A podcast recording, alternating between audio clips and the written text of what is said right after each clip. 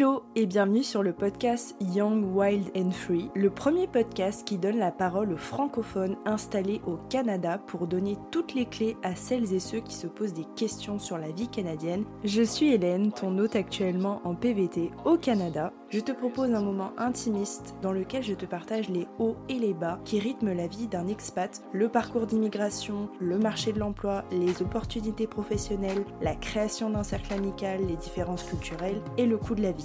Ce podcast est fait pour toi si tu te poses des questions sur la vie au Canada, tu veux découvrir des retours d'expats inspirants et transparents, tu rêves de nouvelles opportunités professionnelles pour ta carrière ou tout simplement tu es déjà au Canada et tu veux écouter des histoires de collègues expats.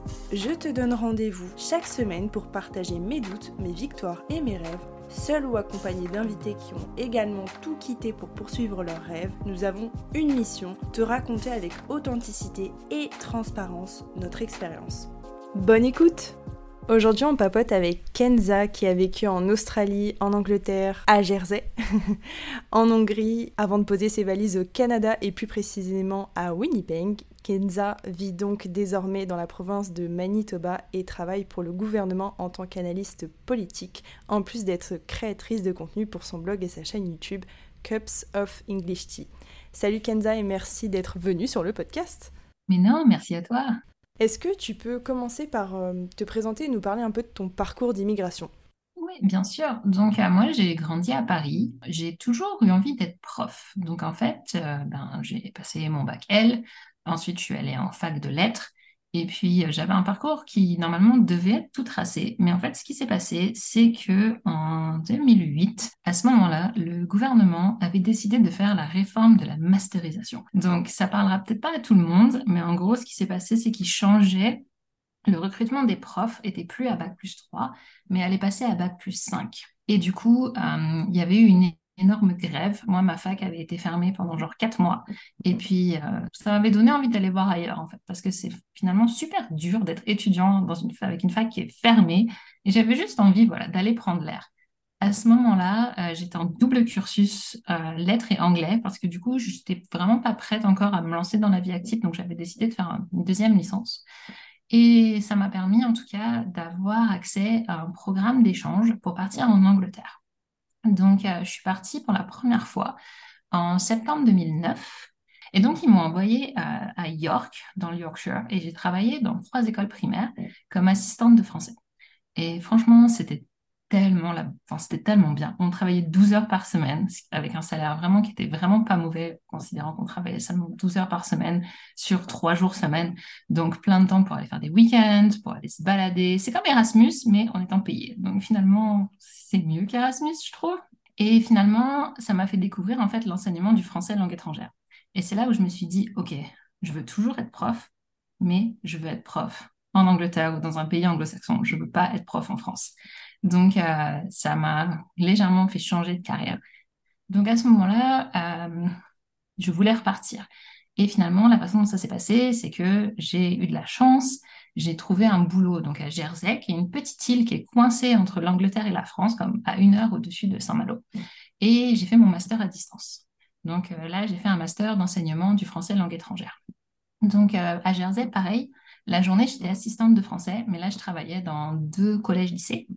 Et le soir, j'étais prof à l'Alliance française. Donc, parfait, parce qu'en fait, ça m'a juste permis d'apprendre le métier tout en faisant mes études à côté, tout en ayant un salaire, tout en ayant une super équipe autour de moi qui m'encadrait. C'est vraiment là que j'ai appris à être prof. C'était vraiment, vraiment super.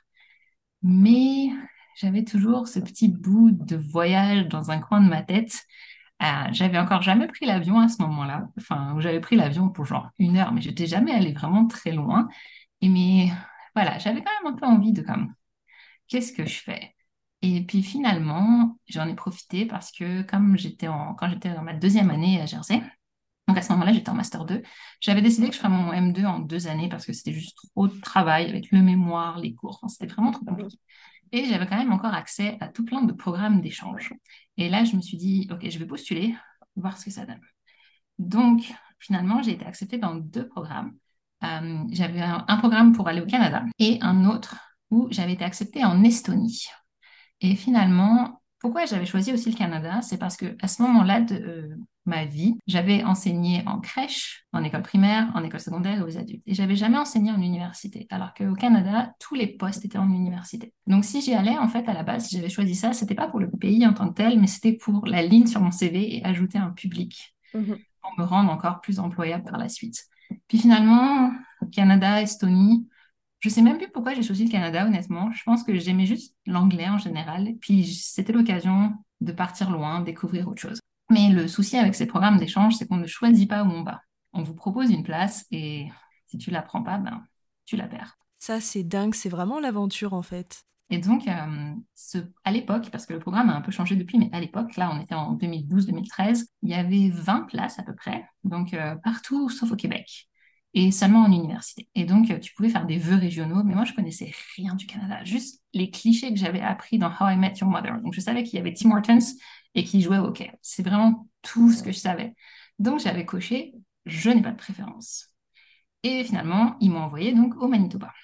Et ils ne m'ont pas envoyé à Winnipeg, qui est la capitale. Ils m'ont envoyé à Brandon, qui est la deuxième ville, avec, à l'époque, un fantastique 40 000 habitants.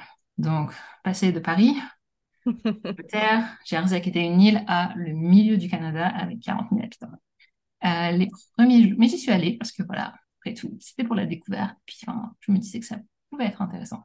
J'y ai passé 1 an donc à Brandon comme assistante prof à l'université. Il y a eu du très bon, il y a eu du très mauvais aussi, mais c'était quand même une excellente expérience. J'habitais sur le campus. Après, je dis campus, mais c'était tout petit. Hein, vraiment, il y avait 5 bâtiments, c'était minuscule. Mais c'était quand même chouette. J'étais devenue amie avec tous les étudiants internationaux, donc qui venaient du Brésil, du Bangladesh. J'avais quelques amis canadiens que j'avais rencontrés par Couchsurfing. Et puis, j'avais aussi... j'étais devenue copine avec certains des étudiants parce que enfin, c'est normal, j'habitais avec eux en même temps. Enfin, c'était enfin, t'es obligée... Enfin, mieux vaut créer des liens parce que sinon, c'est quand même pas mal isolé. Donc voilà, donc c'était la première fois que j'allais aussi loin, première fois que j'avais plus d'1 heure de décalage horaire avec ma famille, parce que j'étais juste toujours restée en Angleterre, finalement c'est super simple, et donc ça m'a vraiment beaucoup plu. Après, je ne suis pas fan du boulot en université en tant que tel, et puis comme c'était un programme, mais je ne pouvais pas rester.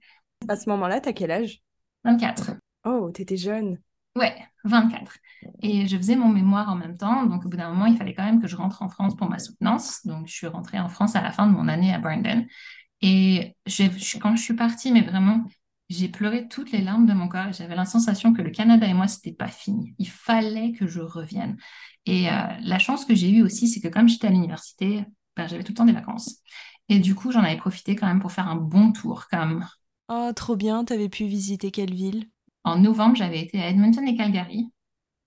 En février, j'avais été à Vancouver et Victoria. Et en avril, j'avais fait Montréal, Québec, Toronto, Ottawa. Donc, j'avais quand même cette vue d'ensemble de toutes les grosses villes au Canada et un petit peu ce que j'avais aimé et ce que j'avais moins aimé. Donc, mai 2014, je pars. Et là, j'avais, pareil, commencé à candidater un peu partout. Et finalement, dans les candidatures qui ont marché, c'était l'Australie. Donc, j'ai fait Canada, bref, retour en France pour ma soutenance de master, Melbourne. Donc, j'avais pas forcément prévu d'aller en Australie, mais j'étais encore une fois curieuse, comme pourquoi pas, ça continue ma découverte des pays anglo-saxons. Donc, j'ai été en PVT aussi en Australie parce que l'école pour laquelle je travaillais refusait de sponsoriser les visas de travail. Mais en PVT en Australie, tu peux travailler que 6 mois au même endroit. Donc, il y avait cette petite échéance là qui arrivait, genre je savais que j'allais à Melbourne pour 6 mois, mais je savais pas forcément ce que j'allais faire après. Je vais être un peu à contre-courant. Et je sais que tu as un podcast sur le Canada, mais je pense qu'on est beaucoup quand même à faire les 2 PVT. Mais j'ai détesté l'Australie. Vraiment, vraiment. Pour quelle raison ? Je pense que j'avais juste envie d'être au Canada et pas envie d'être en Australie. Et puis, tout était loin, tout était compliqué. Et puis, j'ai trouvé qu'ils avaient eu tellement cet afflux de PVTistes, de backpackers, qu'ils avaient perdu cette curiosité de l'autre que j'avais pu trouver au Canada. Après, en même temps, au Canada, oui, j'étais au milieu des prairies, donc ils n'ont pas l'habitude forcément de voir des étrangers. Ils sont toujours surpris du genre « Mais t'as quitté la France pour venir ici ?» Et en Australie, c'était juste comme « Oh, where are you from? Oh, yeah, whatever. » C'était... Je sais pas. J'ai été victime de racisme en Australie, chose que j'avais jamais vécue en Canada non plus. Comme... Finalement, après mes 6 mois, j'avais pareil fait plein de candidatures et finalement, il n'y avait rien qui avait marché. Moi, j'avais envie d'aller en Asie, donc j'avais postulé en Singapour, Corée, tout ça, ça ne fonctionnait pas. Et puis, j'avais repostulé pour le Canada, mais ça n'avait pas fonctionné. Et puis, finalement, je me suis dit, tu sais quoi, je vais rester en Australie, je vais finir mon visa, je vais aller jusqu'au bout parce que sinon, enfin, je veux finir l'expérience. Et puis, ça m'a permis, au moins, j'ai pris du temps off, j'ai voyagé. Et ma deuxième moitié de PVT, j'étais prof à la fac. Donc, quand même, un très bon niveau socio-professionnel. Je gagnais $120 de l'heure. Enfin, c'était génial. Wow. Et je n'arrivais pas à trouver une coloc parce que je n'étais pas australienne. Et j'étais là comme... Donc, tout un tas de petites choses là qui font que l'Australie, c'était vraiment pas pour moi. J'avais aussi... Mais c'est pas grave. J'ai fini mon PVT. Je suis restée vraiment jusqu'à la fin. Et donc, pareil, 3-4 mois avant de partir, c'était encore une fois la valse des candidatures. Où est-ce que je vais ensuite? Et du coup, mon plan initial, c'était d'aller en Nouvelle-Zélande. Parce que j'étais là comme, tant qu'à être dans cette partie du monde, autant en profiter. Ça fait un pays de plus sur ma liste.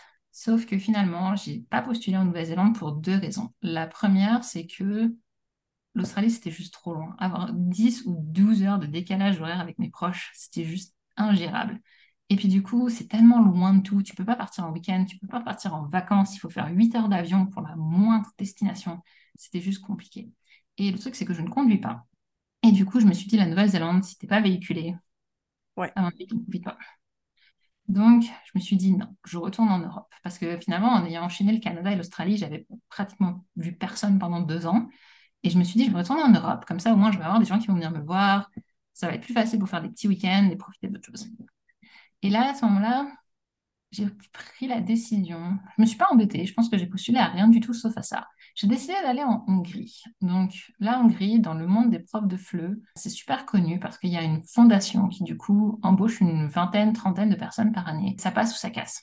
Mais j'avais quand même des raisons, donc outre ces raisons du côté proximité pour recevoir de la visite, juste d'un point de vue personnel, je me suis dit, à ce moment-là, ça faisait 5 ans que j'étais en pays anglo-saxon, et je me suis dit, je veux me mettre dans un contexte où je ne parle pas la langue des élèves, juste pour forcer à utiliser le français en classe. Et l'autre raison aussi, c'est que je savais qu'ils allaient me placer dans des collèges-lycées, et je me suis dit, comme ça, je saurais pour de bon, est-ce que je peux être prof de collège-lycée ou pas?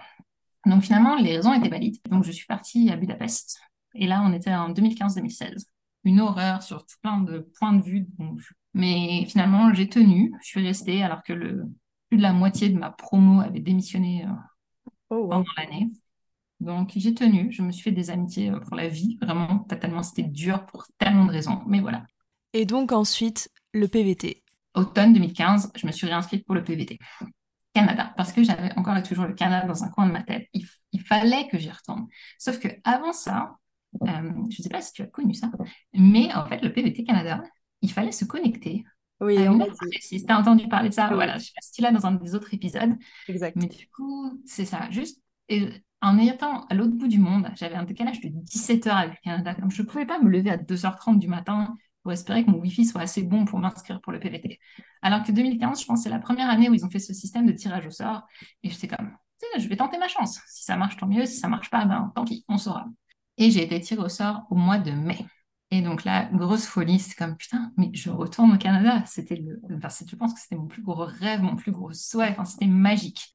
Entre-temps, j'avais quand même, vu qu'on ne peut pas compter sur un PVT, j'avais quand même fait d'autres plans un peu de où est-ce que je vais après la Hongrie. Et j'avais trouvé un boulot en Espagne.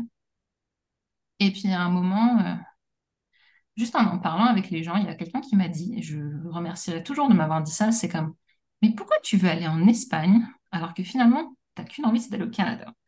Et c'est là que je me suis dit, ok, tu sais quoi, l'Espagne, on laisse tomber. En plus, les conditions étaient un peu étranges, enfin bref. Donc, j'ai eu ma lettre d'introduction, et c'est là où j'ai trouvé que c'était juste magique. Vraiment, là, dans l'avion, alors que j'allais embarquer dans le Budapest-Paris, j'ai reçu ma lettre d'introduction en juin 2016. Et c'est là où je me suis dit, ok, je crois au signe quand même, et je me suis dit, c'est bon, c'est un signe. Donc, je rentre à Paris, en n'ayant pas de plan, genre pour la première fois de ma vie, depuis 10 ans, je ne savais pas ce que j'allais faire. Et finalement, j'ai décidé de prendre le temps, donc de passer, d'attendre vraiment presque la fin de la validité de ma lettre, et de juste prendre le temps de passer du temps avec ma famille, passer du temps avec mes amis, donner sa chance à la France pour savoir si vraiment je partais pour de bon ou je partais encore de façon temporaire. Donc, je suis restée à Paris pendant 9 mois à peu près. J'ai été au début prof de FLE quand il y avait encore des étudiants, mais l'hiver, forcément, il n'y a plus de touristes qui viennent à Paris pour apprendre le français. Donc, j'ai été prof d'anglais dans l'éducation nationale, dans un lycée professionnel du 93. Très, très bonne expérience professionnelle qui m'a beaucoup appris, et je regrette vraiment pas de l'avoir fait. Mais au bout d'un moment, j'étais comme là, je suis là. Donc finalement, on est en 2016, j'ai mon PVT et je suis là, qu'est-ce que je fais? Je vais où?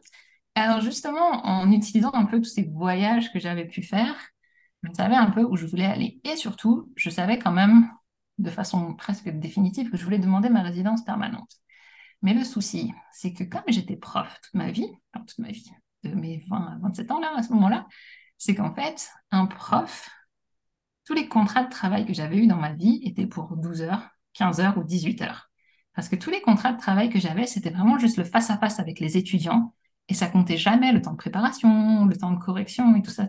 Ouais, forcément. Donc, ça me rendait inéligible à entrer express parce qu'il faut avoir travaillé 30 heures par semaine. Donc, c'est pour ça que j'étais en mode genre, bon, va falloir que je me démerde pour trouver un job, pour vraiment demander l'ARP. Il fallait que je sois stratégique. Et c'est pour ça, entre autres. Et donc là, tu es dans quel état d'esprit? Tu te dis, quelle ville je vais choisir? J'ai fini par éliminer plein de choses et je me suis dit, je vais soit aller à Toronto, soit aller au Manitoba. Parce que les deux étaient familiers. Mon idée, après avoir autant bougé, autant déménagé, je voulais retrouver quelque chose que je connaissais. Et finalement, je connaissais les deux, j'avais des connaissances dans les deux. Et puis, juste après, en réfléchissant, j'étais là comme Toronto, ça serait chouette, mais est-ce que j'ai vraiment envie de devoir vivre en coloc? Parce que déjà, même en 2017, ça coûtait beaucoup plus cher que le reste du Canada. Vivre en coloc ou vivre genre en zone, je ne sais pas combien, loin du centre-ville. Alors qu'à Winnipeg, je savais que je pouvais avoir mon propre appart toute seule, que j'avais trouvé un boulot finalement avant de venir. Et puis du coup, j'avais pas mal d'amis de Brandon qui avaient déménagé à Winnipeg. Et j'avais aussi des amis de France qui s'y étaient installés pour différentes raisons. Donc, je n'arrivais pas toute seule. J'avais déjà ce réseau. Donc, c'est ça. Et finalement, j'ai utilisé un petit peu mon réseau, mais aussi un petit peu mon CV en envoyant tout simplement un courriel à l'Alliance française de Winnipeg pour dire, voilà, j'ai un PVT, je compte arriver tel mois, voilà mon CV. Et donc, ils m'ont embauchée avant que j'arrive. Donc ça, c'était quand même un gros bonus d'avoir un boulot. Et du coup, j'ai bien fait attention de négocier mon contrat pour que ça dise que certes, j'avais que 20 heures de face-à-face pédagogique, mais j'avais aussi 10 heures de prépa, de correction, de réunion, n'importe quoi, mais que j'étais avec un contrat de 30 heures semaine. Donc ça, c'est vraiment quelque chose auquel il faut faire attention. Et donc voilà, on est en avril 2017 et je reviens au Canada. Donc ça faisait 3 ans que j'étais partie. 3 ans, ouais, un petit peu moins de 3 ans. Mais je pense que j'ai pleuré quand l'avion a atterri à Toronto parce que j'étais juste là comme... J'ai réussi. C'était vraiment genre le fil rouge de toutes ces années. C'est comme revenir au Canada. Et donc, très, très, très contente d'avoir eu ce PVT. En 2015-2016, c'était un peu moins la folie que maintenant. Il n'y avait pas assez de place pour tout le monde, mais c'est pas non plus, c'était moins pire que ça peut l'être maintenant. C'était un an ou 2 ans? Déjà 2 ans, ouais. 2 ans. Ça avait changé un an ou 2 avant, donc ça, c'était très pratique aussi. Donc, avril 2017, j'arrive à Winnipeg, et c'est ça, pour un peu le pourquoi du comment je suis arrivée là, de façon un peu trop longue, je m'excuse. Mais... Est-ce que tu peux nous raconter comment tu as obtenu ta résidence permanente et ta citoyenneté?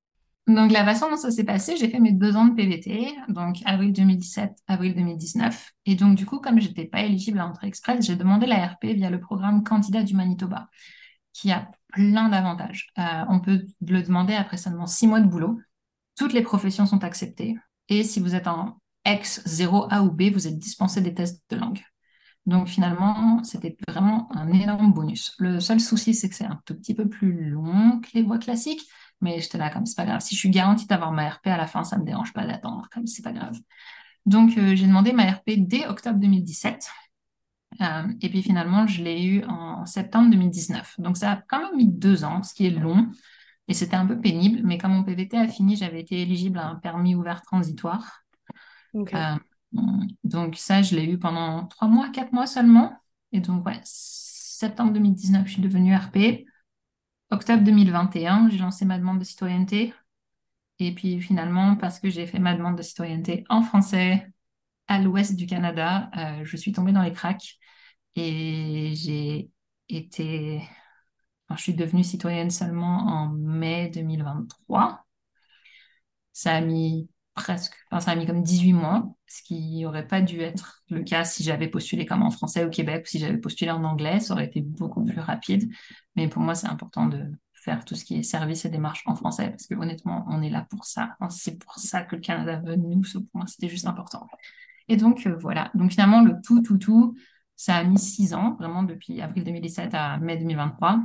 Si on revient à quelques années en arrière, donc en 2013, c'est ça, et que tu devais faire ce choix où tu devais cocher ta province, tu ne pouvais pas savoir que Manitoba, ce serait aujourd'hui là où tu habites, mais est-ce que tu changerais ta façon de faire et est-ce que tu choisirais une province en particulier maintenant que tu as fait tout ça? C'est une très bonne question. Je pense que j'aurais mis les Maritimes parce que ça m'a toujours intéressée, intriguée. Puis c'est un côté un peu plus britannique, notamment Halifax ou Terre-Neuve où je suis allée en vacances cet été. Donc je pense que j'aurais mis les Maritimes. Et pareil pour quand je suis revenue avec mon PVT, c'était quand même dans un coin de ma tête de si j'avais pas eu envie de revenir à Winnipeg, ce que je m'étais dit c'est que j'aurais juste comme envoyé des CV partout et je serais allée n'importe où. Mais ouais, les Maritimes, je pense. T'as des amis finalement partout dans le monde, que ce soit en Australie, que ce soit en Hongrie. Qu'est-ce que ça fait d'avoir des amis qui sont partout, enfin qui sont pas proches de toi? Ouais. Comment tu le ressens? Comment tu crées tes relations amicales aujourd'hui? C'est une très très bonne question. Alors, d'avoir des amis partout, franchement, ça crée des opportunités chouettes. Parce que des fois, tu recroises des gens dans un autre pays complètement que celui où vous êtes connus la première fois ou... Ça crée aussi des opportunités, comme quand je suis arrivée en Australie, j'ai fait du couchsurfing et du coup, je suis restée amie avec la fille chez qui j'avais dormi. Et puis, peu de temps après que je quitte l'Australie, elle se lançait dans un grand voyage autour du monde et son première étape, c'était Paris. Donc, elle était allée dormir chez mes parents, par exemple, comme c'était une façon de lui rendre la monnaie de sa pièce, entre guillemets.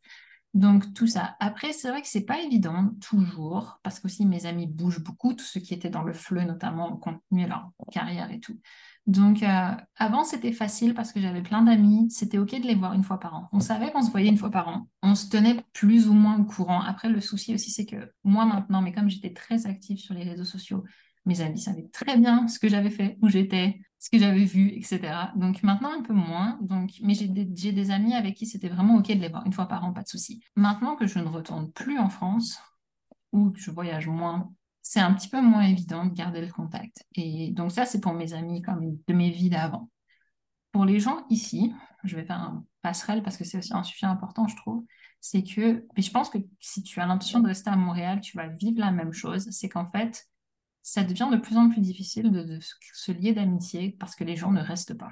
C'est juste trop dur, en fait, d'apprendre à connaître quelqu'un, devenir ami, faire des choses, tout en sachant que la personne va partir.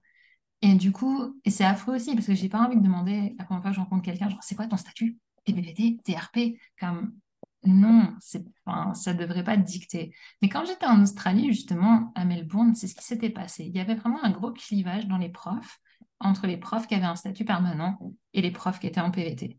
Et les profs qui étaient en statut permanent disant comme, non, on n'invite pas les PVTistes, ça sert à rien pour un café, un resto, whatever. Dans 6 mois, ils sont partis. Et à l'époque, j'étais comme, mais vous êtes durs quand même. Et en fait, non, maintenant que je suis de l'autre côté de la barrière, je comprends. Ça devient vraiment super, super dur. Donc, je suis beaucoup plus sélective dans mes amitiés maintenant parce que j'ai trop dit au revoir. Et du coup, c'est tellement plus facile d'être celle qui part que d'être celle qui reste. Est-ce que tu trouves que le métier de prof est mieux reconnu au Canada qu'en France? Est-ce que toi, tu as remarqué des différences par rapport à ça? Alors, tu as une place quand même particulière, vu qu'en plus, tu es française, mais est-ce que toi, tu as remarqué des différences par rapport au métier? Que ce soit, je ne sais pas, au niveau des missions, des relations avec les autres, des relations avec les élèves, des relations avec les profs? Mon statut était un petit peu particulier dans le sens où finalement, l'immense majorité de mes élèves ici, c'était des adultes. Donc, j'avais un peu 3 clientèles, si tu veux. La journée, on bossait surtout avec des fonctionnaires du gouvernement fédéraux. Parce que quand tu arrives à certains niveaux de poste de gestion, il faut absolument que tu sois bilingue parce que les employés fédéraux, techniquement, ont le droit de travailler dans la langue officielle de leur choix. Après, le soir, on avait des cours de groupe. Donc là, il y avait vraiment une immense variété de gens. On avait beaucoup de fonctionnaires, cette fois-ci provinciaux ou municipaux, qui voulaient apprendre le français pour leur travail. On avait des gens qui apprenaient le français vraiment parce qu'ils voulaient voyager, d'autres parce que leurs enfants étaient en école d'immersion, ils voulaient peut-être un peu les aider avec les devoirs ou les correspondances, ou d'autres dont ils avaient le français comme leurs grands-parents étaient francophones et ils l'avaient complètement perdu. Donc il y avait vraiment un gros mix. Et ensuite, ma troisième clientèle, un peu, c'était les enfants, parce que j'adore enseigner aux enfants. Et puis finalement, l'école commence juste à 5 ans au Canada, donc il y a tout un tas de parents qui ils inscrivent leurs enfants à plein de cours, en fait, plein d'activités pour un peu leur faire découvrir tout ça. Donc, c'est ça. Après, je dirais... Donc, je n'ai jamais mis les pieds dans une école canadienne en tant que telle, mais le souci, je pense, c'est la reconnaissance des diplômes. Et je sais que moi, donc j'ai un master en didactique des langues de la Sorbonne Nouvelle, mais je ne peux pas enseigner ici au Manitoba, alors que j'ai passé en tout 10 ans, parce que du coup maintenant je me suis reconvertie, mais je pense qu'on en parlera plus tard, mais j'ai passé 10 ans quand même de ma vie dans des salles de classe partout dans le monde. J'ai eu des élèves de 6 mois à 70 ans, mais le Manitoba trouve que je ne suis pas assez qualifiée. Et je comprends d'une certaine mesure, parce que c'est vrai que l'enseignement au Canada est en... Après, je pense que c'est la même chose qu'en Angleterre, où on met beaucoup l'accent sur le bien-être de l'élève, et de lui donner confiance en lui. Comme on va jamais le rabaisser, on va jamais lui dire que ce qu'il a fait c'est mal ou que c'est incorrect. Il faut toujours être dans le renforcement positif. Même si t'as faux, c'est pas grave, t'as essayé. Donc ça demande quand même une certaine habitude à prendre. Et le souci, donc je dirais que quand on vient de France, je pense qu'on aurait besoin effectivement d'avoir un petit stage de ça en fait, parce qu'on n'est pas habitué. D'avoir aussi un petit rattrapage en tout ce qui concerne les questions autochtones. Après, ça dépend des provinces, mais ici, c'est extrêmement important. Winnipeg, c'est la ville du Canada, enfin, la grosse ville du Canada qui a le plus de population autochtone, avec environ 20% de la population. Et puis, du coup, je pense aussi que tout le côté, le français minoritaire, l'insécurité linguistique, etc., quand on vient de France, on ne comprend pas ce que c'est, on va juste corriger un Canadien qui parle français parce qu'on pense qu'il parle mal, mais non, il parle pas mal, il parle juste de la façon dont il parle. Donc, j'aimerais tellement qu'il y ait des passerelles. Parce que là, si j'avais voulu aller devenir enseignante ici, dans le système scolaire, il aurait fallu que je reprenne des études, probablement niveau licence. Et genre, oui, quand même.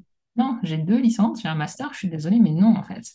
Donc, en gros, c'est ça. Je sais qu'il y a des provinces qui sont beaucoup plus tolérantes. Je pense qu'au Québec, prof français pourra enseigner plus facilement. L'Ontario aussi, on fait un projet pilote qui reconnaisse le master MEF et le CAPES, mais j'aimerais que ce soit... Parce que l'éducation, c'est une compétence provinciale finalement, donc chaque province va fixer ses propres règles malheureusement. Donc si on avait un tout petit peu plus d'action de ce côté-là... Enfin... Je comprends, 5 ans d'études plus tous les voyages que tu as fait, c'est quand même... En soi, enfin, ça pèse dans ton CV, dans ta carrière. Je comprends que tu n'aies pas forcément envie de reprendre des études. Parce que ça a encore sacrifié quelques années de ta vie. Ouais. Donc, je comprends. Aujourd'hui, tu es analyste en politique pour le gouvernement, la province de Manitoba. C'est bien ça. Ouais. Comment t'en es arrivée là ? Comment ça s'est passé ? Alors, j'ai décidé d'arrêter l'enseignement en 2019. Donc, j'arrivais à 10 ans de carrière et j'avais l'impression d'avoir fait le tour. Je savais que j'allais avoir ma RP aussi parce que finalement, j'essayais en train d'être stratégique parce que je savais que si je restais dans mon job, ils allaient me faire une mobilité francophone si j'avais besoin. Donc, il ne fallait pas que je parte trop tôt parce que je ne voulais pas me retrouver sans permis non plus. Donc, encore une fois, cette question de stratégie dans un coin de ma tête. Mais à partir du moment où j'ai eu mon permis ouvert, transitoire, j'étais comme non, c'est bon, je peux aller faire autre chose. Et puis, en fait, quand j'étais prof à l'Alliance française, parce que finalement, quand on est prof pour les adultes, ben, on doit être disponible quand les gens le sont. Et les gens, ils sont disponibles quand ? Le soir, après 17h et le samedi. Et donc, finalement, j'étais complètement à contre-courant. Impossible d'avoir une vie sociale parce que ben, j'étais en train de travailler tous les soirs de 5h à 20h, 21h même des fois, et puis le samedi. Donc, j'en avais marre de juste manquer tout un tas d'événements, que ce soit sociaux ou professionnels dans la création de contenu. Genre, tous les événements pour créateurs, je ne pouvais jamais y aller parce que j'étais toujours en train de bosser. Donc, j'étais juste comme non. J'avais envie, juste pour une fois dans ma vie, d'essayer d'avoir un travail de bureau de 8h à 4h. Donc, j'avais vraiment aucune idée de ce que je voulais faire, ni même de ce que j'allais pouvoir faire parce que j'ai toujours été que prof dans ma vie. Comme... Je ne savais pas. Donc, j'ai postulé à 3 trucs, je crois, ou 4 peut-être. Et j'ai eu des entretiens pour 2. Donc, je pense que j'avais un ratio à peu près de 50%, donc ce qui était très correct. Et finalement, il y a un job qui a marché et l'autre qui n'a pas marché. Et avec le recul, j'étais quand même un peu dégoûtée parce que j'aurais préféré le job qui n'avait pas marché. Mais avec la pandémie, ça s'est bien goupillé. Finalement, le job qui n'avait pas marché, c'était un job dans une maison d'édition de matériel pédagogique. Ils sont spécialisés dans l'anglais, langue étrangère. Et ils voulaient développer le français, mais du coup, ils avaient surtout besoin de quelqu'un pour appeler les écoles, faire des salons, être sur leur stand pendant des conférences, ce genre de choses. Et c'est sûr qu'avec la pandémie, je pense que le job aurait été coupé parce que pas de voyage, pas de tout ça. Donc, il y avait ça. Le job, finalement, que j'ai pris, et ça aussi, c'est vraiment super pas connu. Donc, j'ai travaillé dans une entreprise, une imprimerie de billets à gratter. Et donc, il n'y en a que 3 ou 4 dans le monde, parce que c'est tellement niche comme truc, et il y en a une à Winnipeg. Donc, j'ai eu le job parce que je connaissais mon futur manager. Il jouait au foot avec des amis, puis il était sur le CA de l'école où je travaillais. Donc, de toute façon, ici, le job, ça marche que par réseau. Okay. Donc, j'étais chargée de projet, donc, notamment pour le Québec. Donc, c'est pour ça qu'il leur fallait des francophones. Donc, en fait, la façon dont ça se passait, c'est l'Auto-Québec qui envoie un message pour dire, bon, je veux 4 millions de billets avec ce design, telle mécanique de jeu, je les veux à ma porte dans 4 mois. Et donc, le chargé de projet a 4 mois pour travailler avec les graphistes, pour faire le design, avec les programmeurs, l'imprimerie, l'équipe de logistique, l'équipe de transport, pour qu'effectivement, le client ait ses 4 millions de billets 4 mois plus tard à la date où il les voulait. Donc, c'était vraiment super intéressant. La learning curve était fascinante parce que personne ne sait comment ça marche un billet de loterie. Tu ne te poses pas la question, tu rates et puis c'est tout. Et donc, c'était vraiment super intéressant. J'ai commencé en septembre 2019, donc à mars 2020, pandémie. Donc, ils nous ont renvoyés chez nous. Et puis, finalement, au bout d'un moment, je m'ennuyais un petit peu. On commençait à me donner des trucs de plus en plus difficiles, mais à part faire des jeux, c'est assez limité dans ta progression professionnelle. Et puis, en fait, à un moment, ils ont créé c'est une entreprise où il y avait à la fois du turnover, mais en fait, il y avait du turnover parce que les gens changeaient de poste à l'intérieur de l'entreprise. C'est pas forcément qu'ils partaient, c'est qu'ils montaient vers autre chose de transversal. Et en plus, la base de clients continuait à grossir. Donc, ça embauchait beaucoup. Et de l'extérieur, tu avais l'impression que les gens partaient, mais en fait, pas forcément. Mais donc, à un moment, ils se sont rendus compte que ça serait bien d'avoir un poste de personne ressource, quelqu'un qui puisse former tous les nouveaux et en même temps servir de contact pour le département de marketing avec tous les autres départements, comme être ce point de contact, cette personne ressource, être responsable de toutes les politiques du département, etc., etc. Et donc, j'ai eu le job. Et mon passé de prof est en fait à jouer dans la balance parce que expliquer des trucs et apprendre des trucs aux gens, c'est ce que j'avais fait pendant toute ma vie. Donc, pour moi, c'était vraiment pas difficile, du coup, d'apprendre aux nouveaux chargés de projet ce en quoi allait consister leur métier, parce que même si beaucoup venaient avec un background dans ça, c'était tellement spécifique, toutes les étapes, tous les trucs techniques, etc., etc. Donc, j'ai fait ça pendant un bon 2 ans, je pense. Et puis, finalement, au bout d'un moment, j'en avais marre. J'étais toujours en télétravail 2 ans après. Et puis, pareil, j'avais l'impression que j'avais fait le tour. J'étais plus dans aucune équipe, vu que j'étais la formatrice, comme la corporate trainer. Donc, même si les autres équipes avaient recommencé à faire des lunchs d'équipe, faire des journées de télétravail, d'aller au bureau comme une fois par semaine chaque équipe, ce genre de choses, mais j'étais toujours toute seule chez moi devant mon ordi. C'est pesant. Donc, ouais, j'en avais un peu marre. Et c'est là où je me suis dit, et si je postulais ailleurs, juste pour voir ce que vaut mon CV, est-ce que finalement j'ai réussi à me sortir de ce CV de prof pour faire autre chose. Et là où je pensais me diriger, c'est qu'en fait, finalement, toutes les grosses boîtes ont ces postes de corporate trainer. C'est comme basique. Et donc, je me suis dit, il y en avait 2, j'ai postulé à 2, un dans les assurances et un dans l'audit, je crois. Et je me suis dit, oui, je connais rien aux assurances, je connais rien à l'audit, mais je connaissais rien à la loterie non plus, et j'ai appris, donc ça veut rien dire.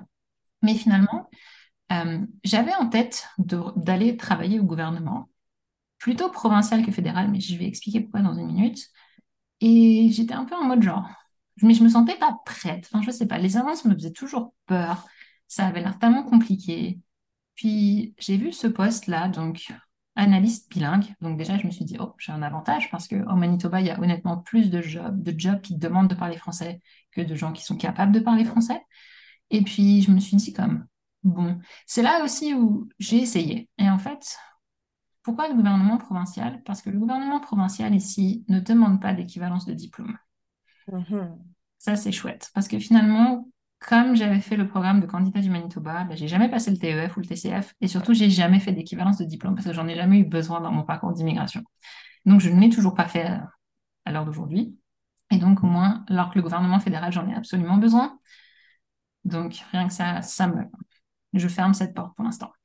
Et puis, finalement, ça a marché. J'ai eu un premier entretien qui était... Enfin, j'ai eu un entretien, mais qui était absolument horrible, parce que je ne m'attendais pas à ça. C'est tellement codifié. Même pas de « bonjour, parlez-vous de... Est-ce que vous pouvez vous présenter ?» C'est comme « non, bonjour. » Première question. Expérience de communication en français. Citez des exemples de choses que vous avez écrites ou faites en français. Deuxième question. Capacité à travailler sous pression. Donnez un exemple de... C'était tellement froid comme entretien. Ouais, t'as pas ressenti la connexion humaine. Non, c'était horrible. Et du coup, moi, je m'étais préparée un peu. J'avais comme cherché des exemples de questions d'entrevue, mais j'étais comme... Et puis, j'avais eu un test écrit à faire où en une heure, il fallait faire comme un truc en anglais, un truc en français, mais c'était infaisable en une heure. Je pense que c'est juste pour vérifier à quel point on est capable de travailler vite et bien. Enfin bref, c'était vraiment super dur. Mais somehow, j'ai réussi. Et en fait, le truc aussi qui m'a aidée, c'est qu'en fait, dans mon parcours de créatrice de contenu, à un moment, j'ai travaillé pour l'Office du tourisme du quartier francophone. Parce qu'on a un quartier relativement francophone ici à Winnipeg. Et donc, pendant 2 ans, ils m'ont embauchée pour tenir leur blog. Et ce qui était chouette, en fait, c'est que ça m'a permis, finalement, via les blogs dont on établissait la liste à l'avance, mais ça m'a permis, en fait, de rencontrer tous les gros intervenants en francophonie ici. Et du coup, d'avoir cette connaissance du « c'est quoi le théâtre francophone ? C'est quoi le centre culturel francophone ? C'est quoi le tourisme francophone ?» Et finalement, tout ça, c'était des critères aussi pour mon boulot, parce que travaillant dans la francophonie, il fallait absolument que tu aies ces contacts-là. Et du coup, j'étais vraiment contente de pouvoir faire ce pont avec, la création de contenu, je faisais ça sur le côté, mais ça m'a aidé à avoir un boulot à la fin. Donc ça, c'était chouette. Hello à toi et merci d'avoir écouté cette première partie d'épisode. L'épisode de Kenza sera en 2 parties parce qu'on avait beaucoup de choses à raconter. Donc dans cette première partie, on a pu découvrir l'histoire de Kenza, les jobs qu'elle a pu faire à Winnipeg, dans le Manitoba. Reste connecté pour la suite parce qu'on va parler plus en détail de la ville de Winnipeg, des activités qu'il y a à faire, coût de la vie, du marché de l'immobilier, etc., etc. Alors rendez-vous la semaine prochaine pour découvrir la suite.